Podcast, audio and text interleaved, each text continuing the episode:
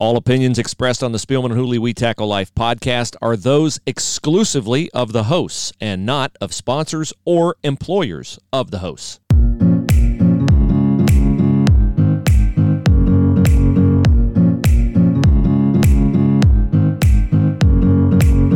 Previously on the Spielman and Hooley We Tackle Life podcast. Well, we don't have a previously on the uh, Spielman and Hooley We Tackle Life podcast today because uh, I didn't get it edited, but uh, I'm happy to be with you here on a Monday, September, let me think, 12th was Saturday, September 14th edition of the podcast. Uh, no Spiels today. He is traveling back from San Francisco, where he saw mm, one of his man crushes in the NFL is Kyler Murray. He likes a mobile quarterback. Woo, Kyler Murray very mobile yesterday. A little too mobile for Nick Bosa and the Super Bowl runner-up San Francisco 49ers as the Cardinals pull off the uh, Week One upset. We'll talk about the NFL.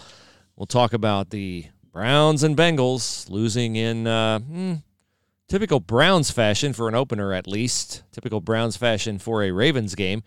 Uh, Joe Burrow's debut with the Cincinnati Bengals, almost the stuff of legends. Uh, instead, a little bit of the Bengals dysfunction bleeds over into that outcome. But a lot of cool storylines in the NFL, including Dwayne Haskins leading the Washington Redskins on the field and in the locker room. Cam Newton's debut, Tom Brady's debut, uh, national anthem protests, strange goings on with that, a coach kneeling. But let's start with Big Ten football, shall we? Yes! It looks like by the time we convene on Wednesday, when Spiels is back, we will have a Big Ten football season in our crosshairs after much strange, awkward, inexplicable, nonsensical goings on the Big Ten, embarrassed and unjustified, yet not so intractable that it will not correct its mistakes, appears on the cusp of uh, reinstituting a fall football season. Not a moment too soon, because they're running out of weeks if they want to play a viable season and be eligible for the college football playoff. The rumors, reports, suggestions are that a vote of Big Ten chancellors and presidents is upcoming. It will reinstitute fall football. It will establish an October 17th start to the season, which gives the league nine weeks before college football playoff berths are distributed on December the 20th. Say, wait a minute, isn't that later than they typically give out the college football playoff berths? Yes, it is. It's two weeks later than they typically do it. That's built in this year because of delays in the schedule, which we've already seen, like in the Big 12 with SMU and TCU and games delayed by COVID. So they're giving away the college football playoff berths on December the 20th. The Buckeyes could play three games in October, four in November, December 5th, December 12th, and then a Big Ten championship game on December the 19th. So they would have nine weeks to play eight games. Now, maybe they're going to play nine games. I don't know. I think Nine games is preferable to eight, not just because more football is preferable to less football, but because teams in the SEC who Ohio State fans have whined about playing one less league game than the Buckeyes over the years. Presumably, that means having an easier schedule. This time it would be uh, Ohio State playing one less game than the SEC. So they can schedule nine. They may not play nine, uh, but it does get them in under the wire in time to be considered for a college football playoff berth. This is the right move in light of the fact that um, we know more about COVID now than we did on August 11th when the Big Ten canceled the season, but I don't think we know appreciably more to justify a 180 degree reversal of plans. And this is going to be the ticklish thing for the Big Ten. You remember the last time we talked Friday? The news of the day was Ryan Day's social media statement calling out the Big Ten for not providing any answers on why we're not playing. That's all Ryan Day wanted. Give me the answers on why we're not playing. Tell me why we're not playing. You got a lot of medical studies, you got fear, you got myocarditis rumors, this, that, the other. Just stand behind it and tell me why. Other schools are playing. Notre Dame is playing. Ohio high schools are playing. Cincinnati's playing. They're playing in the ACC. Clemson over Wake on Saturday night. They're getting ready to play in the SEC. Just tell me why we're not playing. Answers, definitive, bold, have not been given by the Big Ten. So uh, now I don't think the question goes away just because the problem goes away. Why aren't we playing already? Why do we waste a month? I can't imagine. Well, I can't imagine because the Big Ten is terrible at crisis management. uh, I can't imagine that they will just proceed and say, uh, nothing to see here, folks. No, we're back, so don't ask us about why we took so long to come back. They may go that route, be the wrong route to go.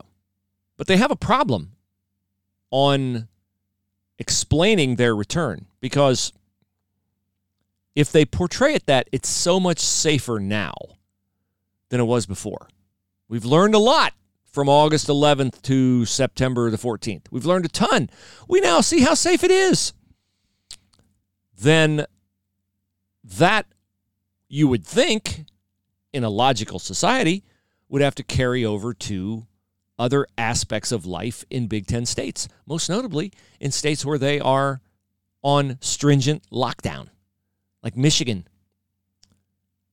How do you sell that it's safer for college football players to be in the same locker room, to uh, hit each other with pads on, to be in close proximity in violation of social distancing requirements? If that's safe, then uh, why can't every business open? Uh, why do we have to wear masks everywhere we go. If the reason given for Big Ten football returning is that, well, the president made rapid testing available to us and we didn't have rapid testing in August when we canceled the season, then how do they run from giving the president credit for the return of Big Ten football, which I am pretty certain Democratic governors in the states of Wisconsin, Michigan and Pennsylvania don't want to do. They don't want to do that. They don't want to perceive, you know, lend credence to the fact that this is something that the president did to get football going in swing states. So they have a problem selling it on only the Big Ten front, only because of the safety protocols. They may go that route. Uh, I just don't think it's a believable route to go. The other thing that comes to me as we ramp up toward what appears to be a resumption of Big Ten football is how ill prepared, and I mean, you know, I'm pounding a drum that you already know uh, about, how ill prepared and ill conceived, how ill prepared the Big Ten was when they canceled the season to deal with the fallout and explain it, and how ill conceived that decision was. Because what they will trumpet when they announce this return is the work of a return to competition task force a return to competition task force. Okay, well, great. Dr. Jim Borchers, former long snapper at Ohio State, former Centerville Elk, uh, is on that return to competition task force, as is uh, Penn State Athletic Director Sandy Barbour. I'm sure they've done wonderful work. I'm just not sure why they didn't have a return to competition task force long before now. Like, what were they doing for the first couple of weeks after they canceled the season? What were they doing not having a return to competition task force when they canceled the season on August 11th and said they were just delaying the season until the spring or the winter? Wouldn't you think that if they were going to delay the season until the spring or the winter, they would have a return to competition task force then? I would think that's pretty good planning. That's pretty good leadership. That's something that they should have done. But they didn't do that. They didn't have that, which is uh, inexcusable and inexplicable.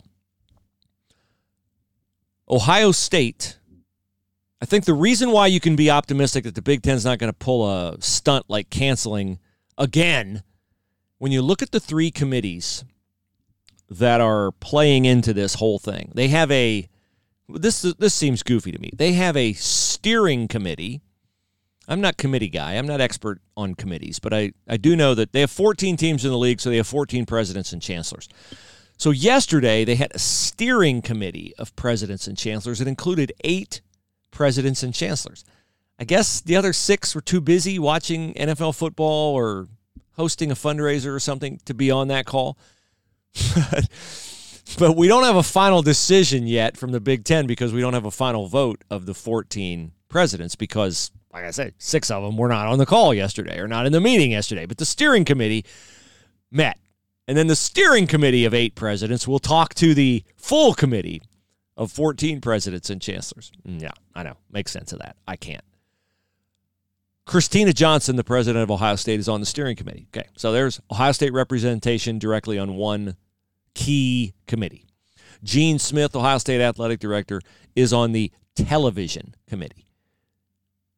If you're going to return to Big Ten football, but you're not going to play a conventional regular season, you have fewer games, so you haven't you can't count on the TV networks paying you exactly what they normally pay you.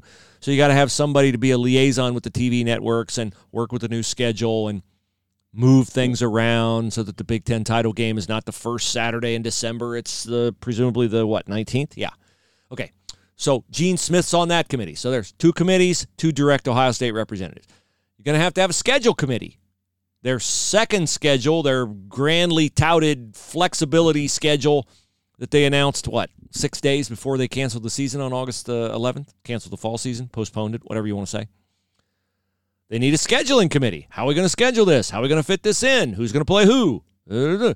Ryan Day, Ohio State coach, is on that committee. So I think you can reasonably say that Ohio State's interests are well represented on all the committees.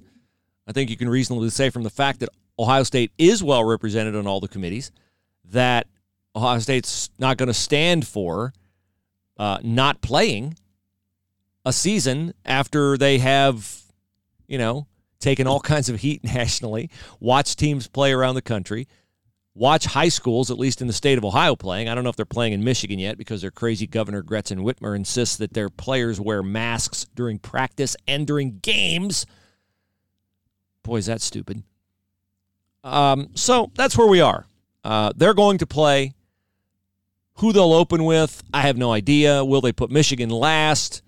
If you notice in the Ohio high school ranks, a lot of teams are having their senior nights early. They're playing their rivals early because they want to get those games in in case COVID intrudes and they have to cancel games. So that's good news. Great news with the Ohio State Buckeyes. Uh, similar good news Hemisphere Coffee Roasters Coffee We'll give you 15% off if you use the promo code We Tackle Life in all caps. We Tackle Life. The name of the podcast is the discount code We Tackle Life in all caps gets you 15% off. Hemisphere Coffee Roasters coffee sourced from around the world from growers directly so the growers benefit. That way the government in those markets doesn't skim all the profits off the top. And on the ministry side of things, the good side, besides putting more money in the pockets of the growers, the growers then are motivated to do great things in their own local communities. I told you in Thailand, in a remote village of Thailand, the women don't have a whole lot of employment opportunities. The employment opportunities they have are pretty ghastly. Human trafficking, sex slave industry, but because the grower can sell his coffee direct to hemisphere, he can provide jobs for 70 women in that village. And those women then are saved from a horrendous life, and their families are provided for. So that's what Hemisphere does.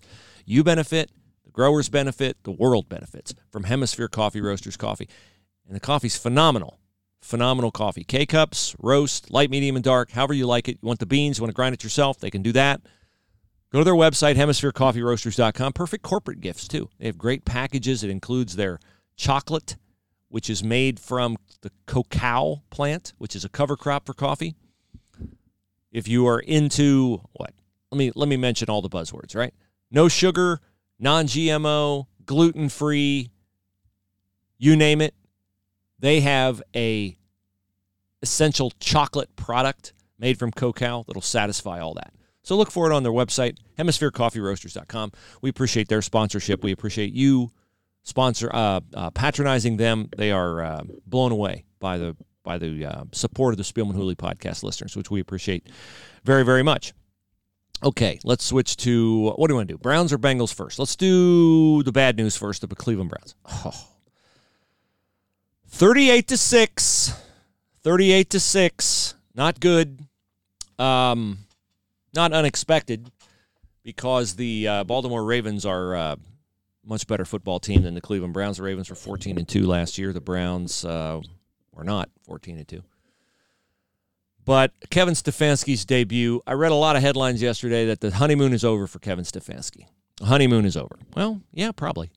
When you get housed by that many points. Freddie Kitchens' honeymoon was over when they got beat by, what did they get beat by last year? Uh, 30 by the Titans in the opener at home. The only good thing for Stefanski is it didn't happen at home and there were no fans from the city of Cleveland there to watch it because there were no fans there, period. You get beat 38 to 6 with no fans.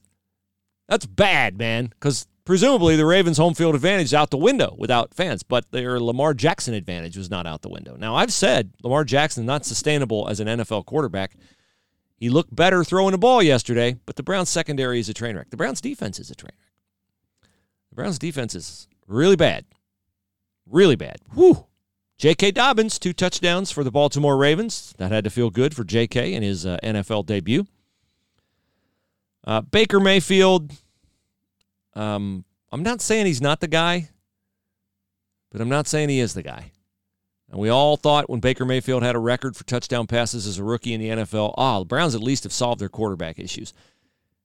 Uh, I'm not sure Baker Mayfield's anything more than a middle of the road NFL quarterback. I'm not sure he's equipped to run Kevin Stefanski's offense with a lot of movement in the pocket. I think Baker Mayfield is not quite as athletic as Browns fans want to believe he is or as he wants to believe he is. Uh, maybe Baker Mayfield needs to throw from the pocket more.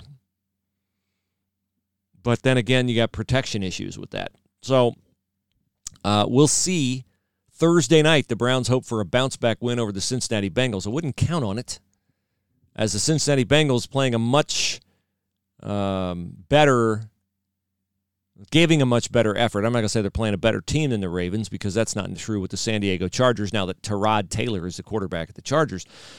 But the Chargers' defense is legit, and Joe Burrow almost led the Bengals to victory in that one. We'll talk about that more here in a second because I want to get back to the Browns. Uh, they have won one time, one time in a season opener since coming back to the NFL in 1999. They have lost 16 years in a row. Their only win in an opener was 2004 at Baltimore. That 16 year string of fertility uh, covers nine head coaches. I'm just sitting there thinking, could I name all nine? Could I name all nine since Butch Davis? I don't think I could. Let's see. Let's see how many I can name. Romeo Crennel, um, Rob Chudzinski, Pat Shurmur.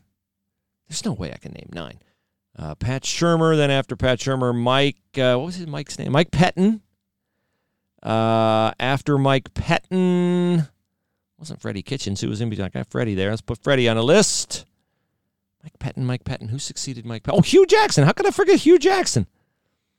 Hue Jackson, Freddie Kitchens, uh, Stefanski. How many do I have? One, two, three, four, five, six, seven. I'm missing two.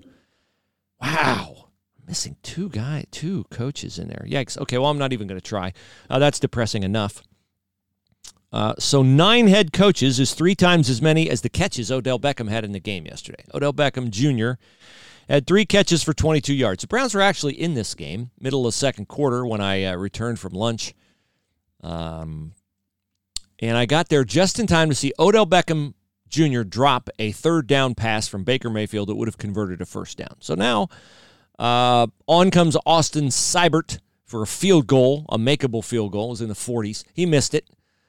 Uh, near the end of the half, I'm thinking, well, what could happen? Well, here's what could happen. The Ravens could drive 65 yards in 35 seconds and score. Instead of being up 17 to 6, they're now up 24 to 6. And then the Ravens got the ball to start the second half, right down the field and scored again. Earlier in the second quarter, the Cleveland Browns punted to the one yard line. The Ravens proceeded to drive 99 yards for a touchdown. Those things can't happen. You can't let teams drive 99 yards for a touchdown. You can't drop certain third down conversion passes. You can't miss makeable field goals. And you can't come out flat for the second half and get driven on again and your head handed to you and your will taken away. But all that happened to the Cleveland Browns yesterday. Um, so, Thursday night against the Cincinnati Bengals, it is the first Baker Burrow Battle of Ohio. Uh, I was on 610 TVN yesterday with Dave Mann at 3:36 p.m., which is my normal Sunday slot with uh, Dave Mann. And I made a bold prediction, and I can unequivocally say now, thanks to Randy Bullock, an incorrect prediction. I said the Cincinnati Bengals would start the season 2 0. They will not because they're 0 1. Thanks to Randy Bullock yacking a 31 yard field goal at the end of regulation, which would have sent the game into overtime. And I have no doubt the Bengals would have won the game in overtime because Joe Burrow looked pretty good on the final drive. Now, Joe Burrow didn't look great the whole game, but he didn't get a lot of protection and he's playing a really good San Diego defense. But he had the Bengals in the game. He scored his first NFL touchdown on a 25 yard run that he audibled to. He had some throws he could have made, should have made, didn't make. Uh, he, John Ross dropped a touchdown pass. Boy, John Ross. John Ross, um, I don't know. Should I tell you, Bengal fans? Should I remind you? I'm sure you already know. The Bengals drafted John Ross one spot ahead of the Kansas City Chiefs drafting Patrick Mahomes. Yeah. A lot of teams missed on Patrick Mahomes. Not everybody missed on Patrick Mahomes by drafting a guy like John Ross, who's the gift that keeps on giving to the opponent. John Ross drops, John Ross injuries, John Ross penalties. He's a triple threat, John Ross. So he dropped a touchdown pass from Joe Burrow that Joe said was overthrown. It was slightly overthrown, but Ross, got to catch that, man. You're an NFL receiver. You're a first round pick. Got to catch it. Joe Burrow overthrew A.J. Green Little scramble out to the right, threw it. AJ caught it, couldn't get his feet in because Joe led him too much to the sideline. So Joe Burrow was not perfect yesterday. He was not anywhere close to perfect. He's a rookie with no preseason. We got to the end of the game. Bengals have the ball after Joe Burrow threw a really stupid interception, trying to make too many things happen.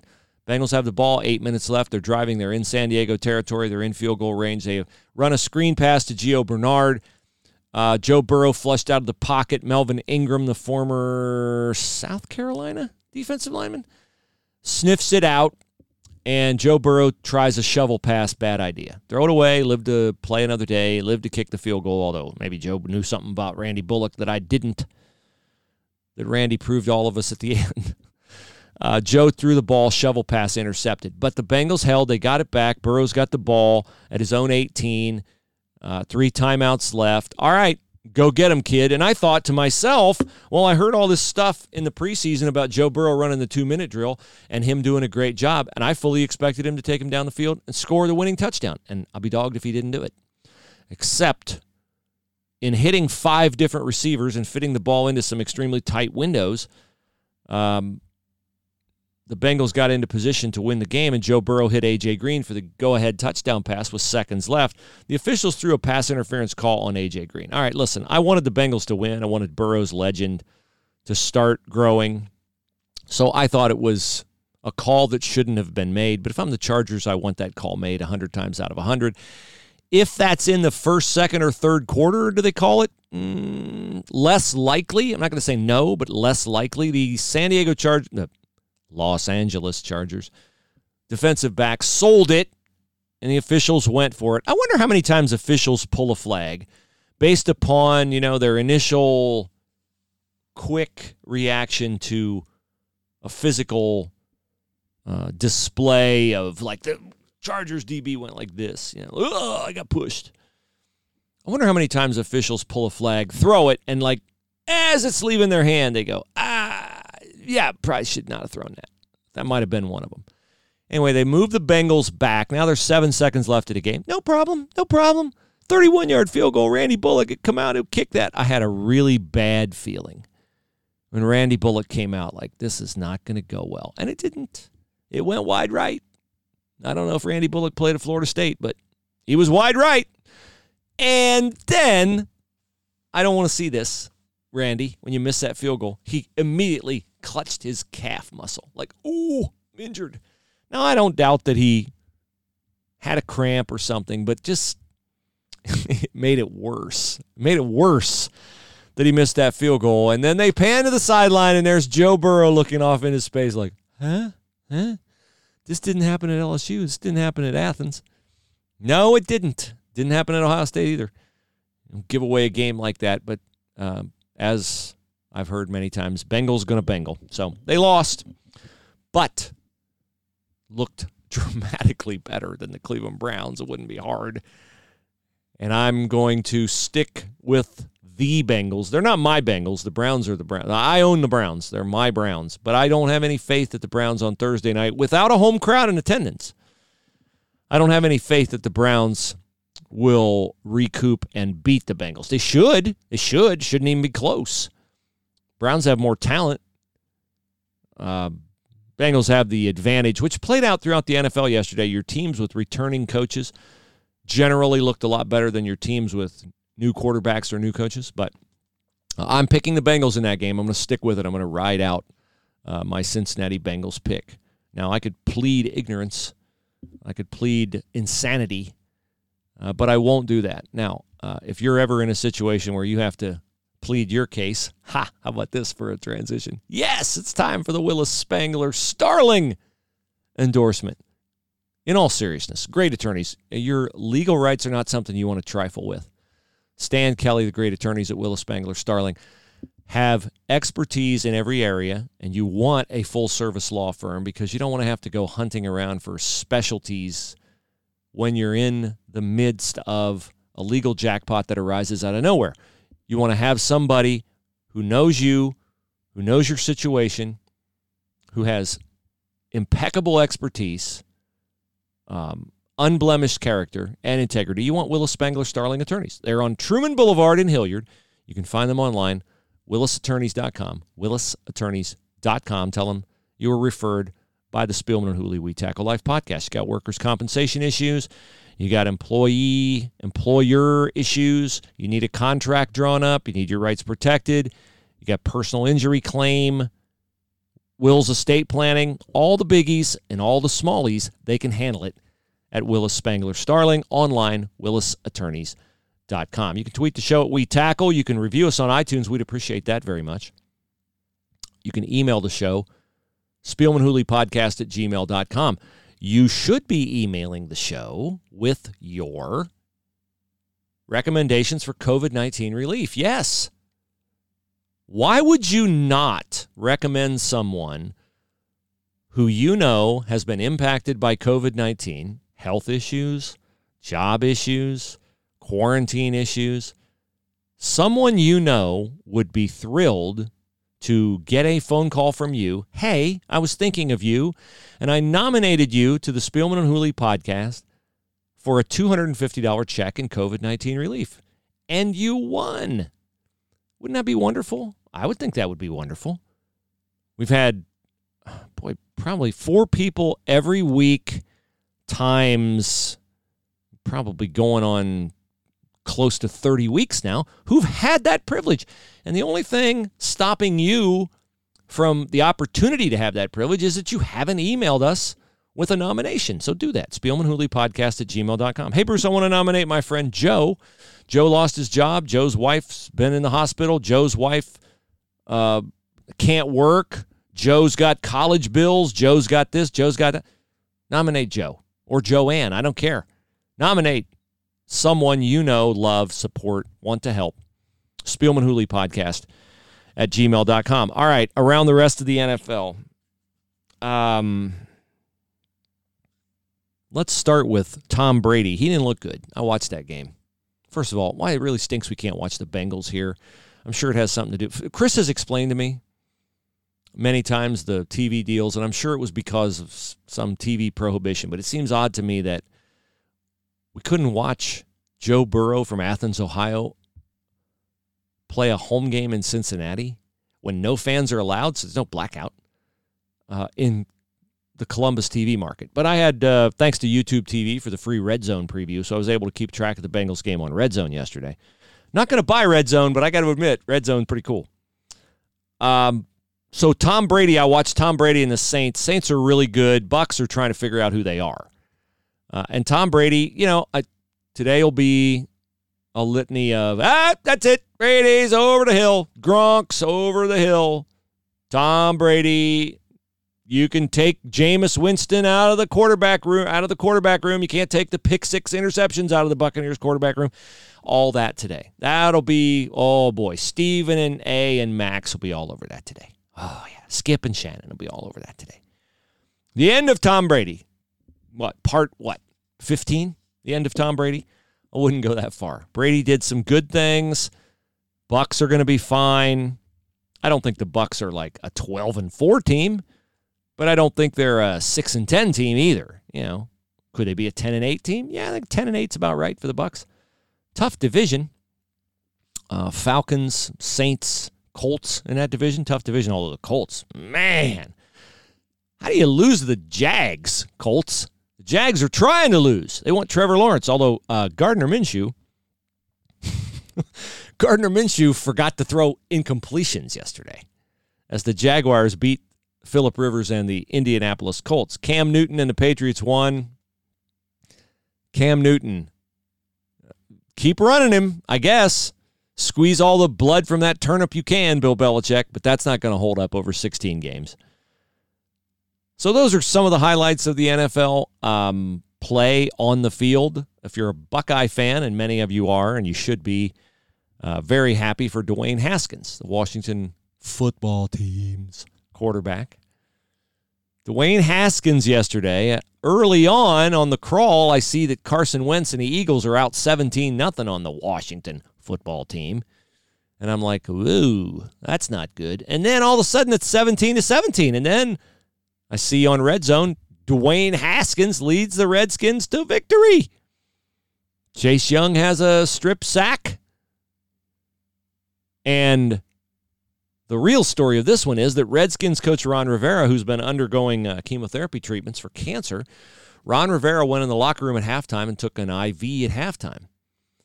Well, while Ron Rivera was taking his IV at halftime, he obviously is not in the room with his players to give them speech about here's what we need to do in the second half.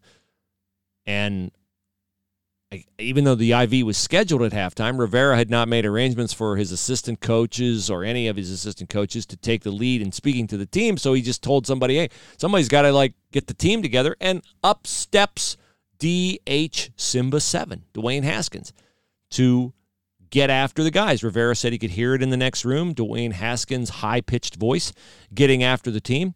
So they got to be thrilled in Washington after a season of nothing but bad headlines and taking their nickname away and sexual harassment, you know, allegations and this, that, and Ron Rivera getting cancer.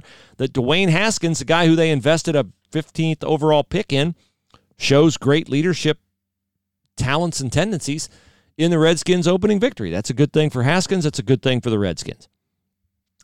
Um, okay, so on the national anthem yesterday, uh, we're in a rancorous time in America where, you know, the NFL is putting uh, hashtags in the end zone and racism. We're all in this together, or it takes all of us. It takes all of us is the other one. Uh, we now have uh, uh, a not just a national anthem, but a black national anthem played before games. The black national anthem is a song called "Lift Every Voice and Sing." I was kind of surprised the games that I watched yesterday. The networks delved into who stood, who knelt. Um, Baker Mayfield stood. Myles Garrett knelt. Myles Garrett, Ronnie Harrison, and uh, KhaDarel Hodge, three Browns, knelt for the anthem. Not a fan of kneeling for the anthem.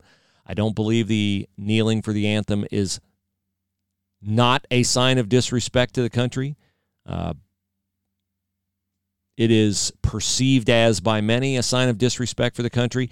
And the the toughest sell for the people who claim that kneeling for the anthem is not disrespectful to the country, the toughest sell of that going forward will be anybody affiliated with the Baltimore Ravens because the Baltimore Ravens yesterday all knelt for the national anthem and then all stood for the black national anthem.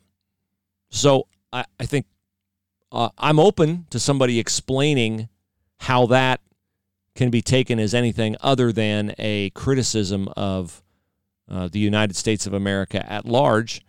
Um, but at this point in time, I don't understand how it could be anything other than that.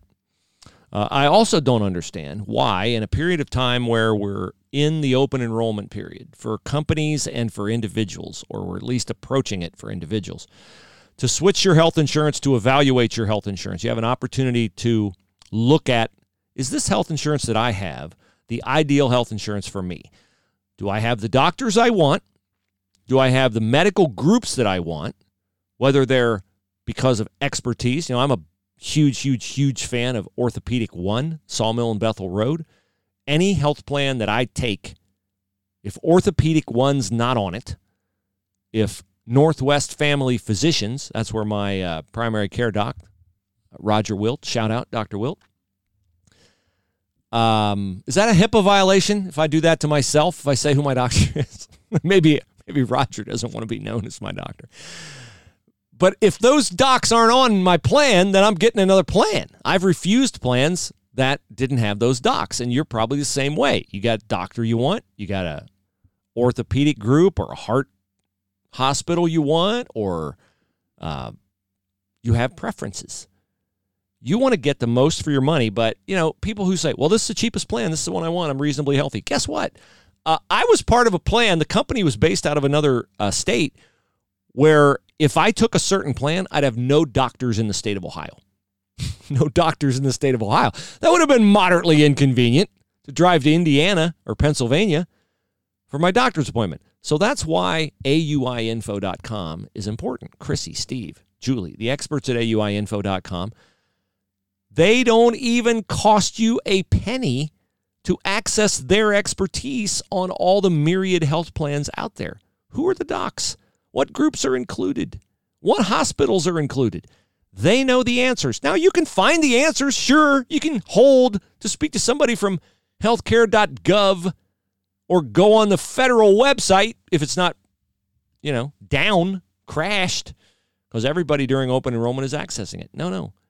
Go with AUIinfo.com. Say, well, what do you mean I don't have to pay? That's got to be some kind of a, there's something weird going on there, Bruce. I don't believe you.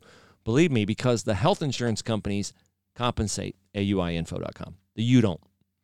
And you're already paying for consultations built into the prices of these plans when you're buying them on healthcare.gov. So I would, I just am clueless why you wouldn't avail yourself of the free help of AUIinfo.com. AUIinfo.com. Ask for Chrissy. Tell them you heard about it on the Spielman and Hooley We Tackle Life podcast. Okay, so we hit the Big Ten, we hit the NFL, we hit the Browns and the Bengals. So uh, let's move on to the faith portion of the podcast. Okay. News events of the weekend um, continue in troubling fashion. Saturday night, uh, two Compton, California sheriff's deputies um, shot while in their cruiser by, uh, it appears, a man in his 30s who walked up on them and fired. Um, thankfully, neither officer has died. Uh, they are both uh, progressing being shot in the one, one shot in the jaw, one shot in the head. Uh, it's just horrendous, horrendous to watch, horrendous to hear of, and um, the aftermath of that shooting, uh, what people were chanting, and they were blocking the ambulance um, path to the hospital. Uh, just it's just heartbreaking, man. I mean, so anyway, that's a news event. So then overnight, or actually yesterday afternoon, Harrisburg, Pennsylvania. Uh, a young man with a knife overhead charges at officers with the knife. He's shot and killed, and we have um, demonstrations. I'll say demonstrations and some vandalism in Harrisburg, Pennsylvania. So, look, this is uh, you know rinse repeat, more of the same. Kenosha, Wisconsin, Atlanta, Georgia, Portland, Oregon, all over the place. Um, it's a, it's a it's a really terrible time to see this going on, to um, contemplate where we are as a society. Um, I really feel for officers. If you're a praying person, I would. Um, I mean, there are a lot of things to pray for, right? Pray for um, calm, pray for understanding, pray for um, patience, Pray for wisdom. And yes, pray for protection for uh, our officers, for their families, uh, for those in uh, communities who are disadvantaged and and feel oppressed, uh, maybe are oppressed. Uh, pray that bad nobody wants bad officers exposed more than good officers. So if there are Pray that the temptation to exact revenge. This, I think, this is a, this is a prayer God will honor. Pray that the temptation to exact revenge among officers who are scared, frightened, mad, angry, and among those in the communities who feel um, put upon, oppressed, disadvantaged. To what extent temptation exists in either faction to exact revenge from the other, pray that that can be crushed. What do we see at work here? Okay.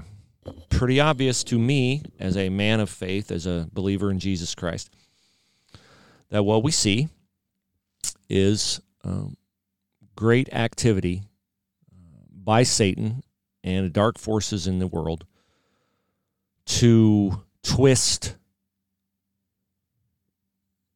truth into a false reality. I had the uh, privilege yesterday of teaching um, our adult Bible class uh, church in a uh, passage from 1 Peter 5 8 to the end of the chapter. The operative verses, which are scrolling along the screen right now, are uh, Be self controlled and alert. Your enemy, the devil, prowls around like a roaring lion looking, seeking someone to devour. Resist him and um, know that your brothers throughout the rest of the world have undergone persecution. That should strengthen you. Okay, let me let me dive into that a bit. Notice that it says your enemy. It is uh, sometimes viewed that Satan is God's enemy, and he is, and he is, and he is. But how does he attack? Well, he attacks uh, believers and unbelievers. He is Satan is the prince of the power of the air. He's the, this this world is Satan's kingdom. Second Corinthians, I think it's First Corinthians two four says the God of this age has blinded the eyes of unbelievers to the truth of Jesus Christ. The truth of Jesus Christ is that Jesus came to earth, led a sinless life, provided a sacrifice. Jesus basically took the blame for everything you or I do that is not holy and perfect because God is a holy and perfect God. His standard is perfection. None of us can meet it. Our attitudes are wrong, our words are wrong, our actions are wrong. None of us can meet God's standard of perfection. So he sent Jesus to live a sinless life when he was tempted in every way as we are. We succumb to the temptation. Jesus did not. Therefore, Jesus provides a perfect sacrifice for our sin. So when he died on the cross, we then can claim what he did as payment for our sin. That's the plan of salvation. I know that it may seem simplistic, and many may go, Why do you cover that all the time? Because there are people who don't get it. They think that their eternal future is tied up in their behavior. It is not. No one can behave themselves into heaven. No one can be perfect uh, throughout this life. So I always try to give the plan of salvation at least once a week and try to put it in as simple terms as possible because God is not willing for anybody to perish. The gospel is a simple gospel because God wants everybody to be able to understand it. I'm not good enough. I can't be good enough. Jesus was perfect, so I can claim what Jesus did. God will then look upon me and see Jesus' perfection. That's why Jesus was you know, the sacrifice for our sins. And then Jesus rose to life. What's the importance of that? It's not just because God wanted his son beside him in heaven, it's because Jesus rose to new life. So after you believe and are saved, we're called to live differently. I'm striving to live differently. I'm striving to I prayed this morning that, you know, in this rancorous time, that the things I say would not be divisive, but would be truthful. Now, the truth can be divisive. The truth is very divisive because it is not supportable by evidence that many of the viewpoints put forward by those who are stirring up anger and um, misbehavior in our cities, the narrative they're putting forth is not a truthful narrative. LeBron James puts forth an absolutely false narrative when he says that black men are literally hunted every day by police. That is a 100% lie. It is not true. It is not true of LeBron. It is not true of black men in general. The statistics do not support that. I believe it's dangerous rhetoric because when I see video of someone walking up on officers sitting in their cruiser in Compton, California at a mass transit station, and I see those officers shot, I have to wonder how much, if at all, in the mindset of that shooter was the mindset, the motivation created by dangerous rhetoric like LeBron and others have engaged in. I'm not blaming LeBron for it, but he's contributing to it. So back to 1 Peter 5 8. Your enemy doesn't say Satan is God's enemy. Of course he is, but where does he engage? Well, he engages in battles he thinks he can win. He knows he can't win the battle against God directly, so let's attack the kingdom of God indirectly. Let's stir up all kinds of misinformation about race, gender, this, that, the other. Let's stir all that up. Let's rile people up. Let's let's cause dissension. Let's cause unrest. Let's cause mistrust. And he does that. So the Satan is your enemy. He's my enemy. How does he work? Let's do the scouting report, shall we? Peter, who walked every step of Jesus' ministry with him, says that Satan prowls around like a roaring lion, looking for someone to devour. Now, I looked up how lions hunt. Lions don't hunt by roaring as they hunt, they roar when they're celebrating the end of a hunt. But as they hunt, lions are stealthy, quiet. They creep up on their prey. They sink down into the grasslands and their color of their coat matches the hue of the grasslands. They are hard to see. They're very hard to see. Go online, Google a hunt, a lion hunt. You'll see they'll creep up on their prey, often surround their prey. Their prey will be eating, distracted, looking around. The lion advances stealthily, quietly, low in the grass. Is that not how trouble comes into our lives? It certainly is true of my life. I get distracted by something. I get out of my routine, praying, reading my Bible. I don't stay disciplined in my spiritual walk. I don't pray. I don't seek God's wisdom. I don't recenter myself. I don't set myself in the truth of Scripture like a post in concrete. And then, oh, all of a sudden I'm vulnerable to a wrong attitude, to a, to anger, to this, to that, to the other. What you'll notice when a lion hunts is when the prey thinks they hear something, oh, there might be danger around, the prey will look up. We'll look up, we'll look around, we'll scan the horizon. Can't see anything because the lion by now has sunk back down in the grass, can't see it. Then, when the prey goes back to what it was doing, resumes its life, resumes its lazy activity, preoccupied with feeding itself, whatever, then the lion creeps closer and closer and closer until it's almost right up on top of the prey to the point where, with a burst of speed, it can jump on the prey, claw the prey, kill the prey. And there's very little in that moment that the prey can do because a lot of times lions will isolate the weakest in a herd. A lot of times lions will surround the weakest in a herd. They they prey on confusion, they prey on weakness. They prey on lack of vigilance and awareness, and all those things are true in our life. We fall victim to error, we fall victim to silly rhetoric, we fall victim to feelings and emotions rather than truth. And the end result is we fall. The relationship at work that we thought was just innocent they understand me. I can tell them my troubles. All of a sudden, the relationship gets out of hand. And you find yourself in a situation where you're like, I never wanted this to happen, but it happened. Because the journey away from God is usually not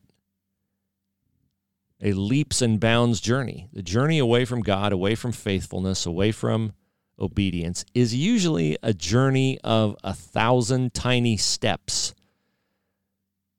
That at the end you find yourself going, How did I get here? How did I get here? What am I doing here? You made a thousand bad decisions to get there. Not one. I ache for our country when I see um, what I see in the cities, when I see police shot, when I see error disguised as truth. So, know who your enemy is, know how your enemy works, be on guard. And I would say to encourage you, there's hope for everyone because let's look at the Apostle Peter, shall we? I'll wrap with this.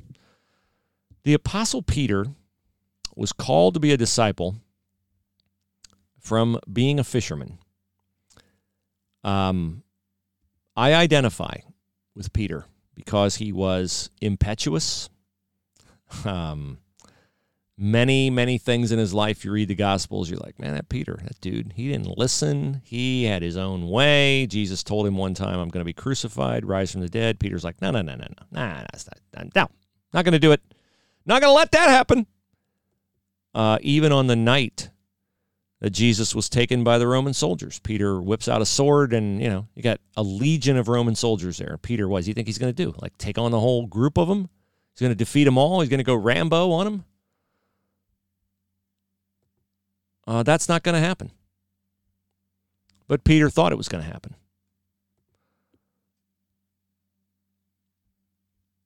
So you got an impetuous, um, knee jerk guy in Peter, a loud, uh, braggadocious guy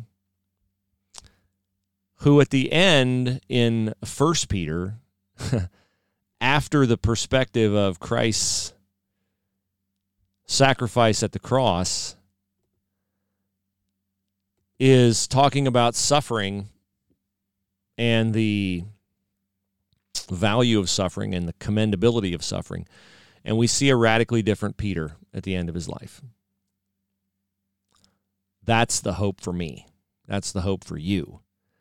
Uh, that's the hope for all of us as Jesus continues to work on us and uses our foibles and our faults and our flaws and our screw ups to chip away those rough edges that Peter had early on that were pruned off and polished and buffed to the point where Peter writes an amazing letter to the churches in Asia in 1 Peter filled with truth. And go to Acts 4. And Peter, the guy who on the night Jesus was taken by the soldiers was so afraid to admit his association with and allegiance to Jesus that when a young girl said, "Hey, you know, you're you look like one of those guys from Galilee. I, you got to be one of Jesus's followers." Peter's like, "Nope, nope, nope, not me, not me." And he denied Jesus three times. He denied he knew him three times after Jesus said, Peter, tonight you're going to deny me three times. And Peter, in his impetuous, braggadocious, bold, big talker way, said, No, no, not me. I'm ready to go to death for you, Lord. Jesus said, Well, Satan is asked to sift you like wheat, but I've prayed for you. And when you come back from this big mistake you're going to make, denying me three times, strengthen your brothers. Now, the process of sifting wheat, if you don't know, when you see a combine in the field, they they harvest the wheat. And in the old days, you know, they didn't have combines and wagons. Combines separate the You've heard the phrase the wheat from the chaff. Well, in the old days, in Peter's day, to separate the wheat from the chaff, what they did was they they juggle it in like a pan with a filter in there, and the wheat would bounce around, and the chaff, the fluff, the vestiges of the plant would be blown away. It would be taken away. It would be separated from the actual good stuff that makes bread and all the things we make wheat out of. That's a painful process when we as humans are sifted like wheat. We're bounced around. We're buffeted. The bad stuff's blown off of us. It's not pleasant, but it's necessary for us to be in a useful condition at the end. God, from that relationship that he that Jesus outlined to Peter that Satan had to come and ask for permission. So God is superior to Satan. God had to or Satan had to come and ask for permission to sift Peter like wheat and Jesus was like, "Yeah, okay, go ahead, but I'm I'm going to deliver him at the end. He's going to come back. He's going to be the rock on which I built my church." And Peter in Acts 4:12 after being afraid to tell a girl, a teenage girl that he was, "Yes, I'm from Galilee. Yes, Jesus is my guy. Yes." He could have done that around the fire when Jesus was in front of the Sanhedrin. He didn't. He was afraid. No, I don't know the guy. Never heard of him. Never saw him. No, not me. That same Peter in Acts 4 in Acts 4:12 goes before the Sanhedrin when they're saying, "Hey, we just shut up about this Jesus thing? Like just shut up about it. Don't talk about it anymore. You do, we're going to throw you in prison." That Peter perfected, buffeted, sifted, polished resolute, standing on truth, said, Well, I don't care what you say. There is one name under heaven by which you must be saved. One name the name Jesus Christ. Peter became a bold, stand up guy, fearless, not fearful, fearless because he was standing on truth. He was, like 1 Peter 5 8 says, alert self controlled, sober minded, solid. And while it may sound trite and old school to you to say, How do I do that, Bruce? How do I resist? How do I stand firm? You know, the old school remedies are the best ones prayer, read your Bible, pour truth into your mind. Do not pour error into your mind. Do not pour rancor into your mind. Do not pour anger and hate into your mind. Pour truth into your mind. Pour goodness into your mind. Find people who know the truth. Find a Bible believing church. Find a pastor who's rooted in Scripture. And avail yourself of the truth to strengthen yourself for these days, for these times when we are called to be alert and to stand firm and to be encouraged by others like Peter who have gone through that process of being perfected, of being refined, and of being supremely useful for the kingdom of God. That is what I pray for you. That is what I pray for me. Uh, that is what we are called to be.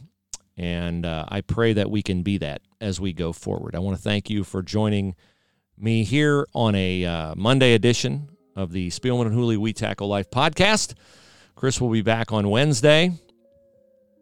Uh, we'll have plenty to talk about with the Buckeyes by then, hopefully returning to action, having a date for their season opener, presumably October the 17th. Please send us a name of someone you'd like to help with COVID 19 relief. Spielman Hooley podcast at gmail.com, Spielman Hooley podcast at gmail.com.